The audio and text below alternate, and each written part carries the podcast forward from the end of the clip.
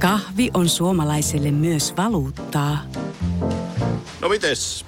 Paljonko sä tosta peräkärrystä haluat? No, jos nyt yhden kahvipaketin annat. Yhdessä me omaisuuttamme kahvia vastaan osoitamme hyvää makua ja pelisilmää. Kulta Katriina. Eläköön suomalainen kahvikulttuuri.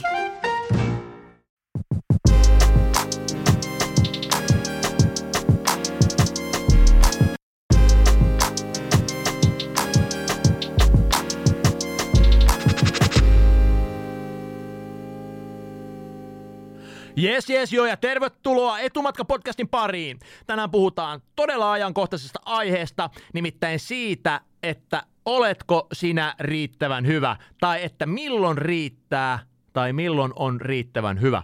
Tästä on ollut paljon keskustelua mediassa ää, ja myöskin internetissä ja somepalstoilla, ja mulla on yksinkertaiseen kysymykseen yksinkertainen vastaus. Onko riittävä hyvä? Niin harvemmin on.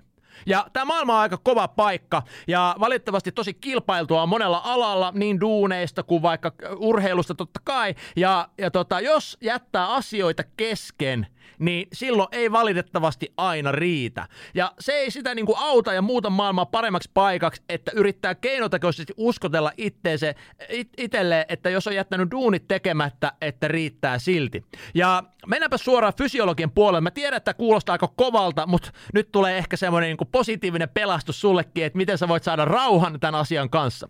Nimittäin uuden oppiminen ja uusien taitojen haltuun oppiminen tapahtuu ainoastaan epäonnistumisen kautta. Eli jos vaikka lapsi lähtee opettelemaan ö, syömistä, niin alkuunhan se menee sillä lailla, kun se ottaa ton, yrittää niin kädellä haparoida vesikannua tai vesimukkia, niin se käsi menee aina ohi ja se ei niin osaa kohdentaa se. Ja satojen toistojen kautta tämä silmä-käsi-koordinaatio kalibroituu, jonka jälkeen tämä lapsi saa tarrattua sitä kahvasta kiinni. No sit seuraava operaatio onkin saada siitä tämä kahvasta kiinni ja sen jälkeen saada se nokka sinne suuhun, että saa oikeasti sitä juomaakin sipattua, ettei mene kaikki rinnuksille.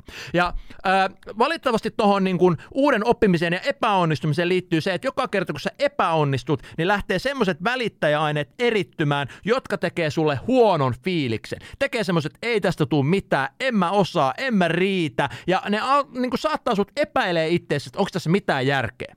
No, Tämä on semmoinen fysiologinen reaktio, mitä ei pääse pakoon. Vähän samalla lailla kuin, että jos menee ilta pitkäksi, tulee otettu vähän liian monta tuoppia, niin seuraavana aamuna on darra. Ja siihen ei auta vaikka kuinka oikeasti yrittäisi tsemppaa, että no ei tässä ole darra ja join vettä. Se darra on ja pysyy ja huono fiilis oikeasti on siellä läsnä.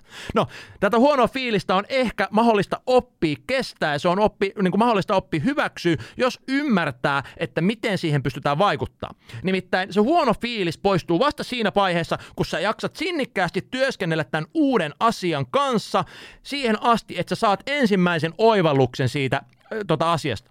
Siinä vaiheessa, kun sä se oivalluksen ja pääset sinne uuden oppimisen tielle, niin lähtee semmoinen välittäjäaine kuin dopamiini erittymään, joka aiheuttaa sulle hyvän fiiliksen, siis oikein semmoisen huippufiiliksen. Ja se huippufiilis, se dopamiinin eritys on merkki aivoille siitä, että tämä on oikea suunta, tätä lisää.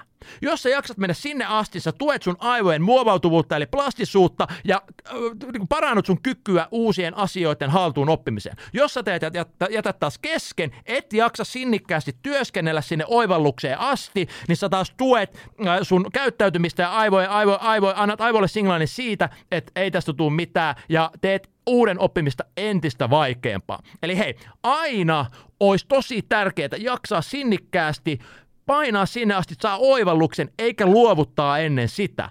Siinä vaiheessa kun sä meet niihin oivalluksiin niin, ja meet sinne päivittäin ja, ja otat niin kuin oppeja tälleen näin, niin sun on mahdollista kehittyä. Ja vasta sen kehityksen kautta se maailma ru- rupeaa muuttua paremmaksi, sillä sinnikkäästi työskentely on ainut tapa, millä me pystytään synnyttämään jotain luovaa, jotain kaunista ja oikeasti se, saada semmoisia niin uudenlaisia ajatuksia ja oppeja, että tästä omasta maailmasta tulee parempi paikka. Joten hei, mä annan sulle oikeasti paljon energiaa ja asennetta siihen, että mikä tahansa tilanne sus, sulla tällä hetkellä onkaan, ja jos tuntuu siltä, että ei riitä, niin että sä saisit energiaa puskee sen oivalluksen puolelle, koska sitä kautta sä saat aidon fiiliksen siitä, että sinä riität.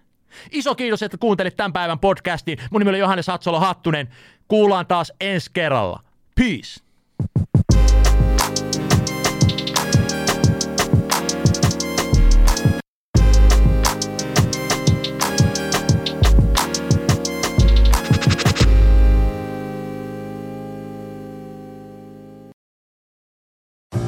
Kahvi menee suomalaisella tunteisiin, myös silloin kun sitä ei ole saatavilla.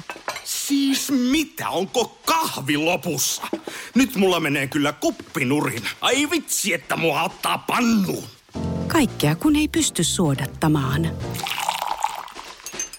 Kulta Katriina. Eläköön suomalainen kahvikulttuuri.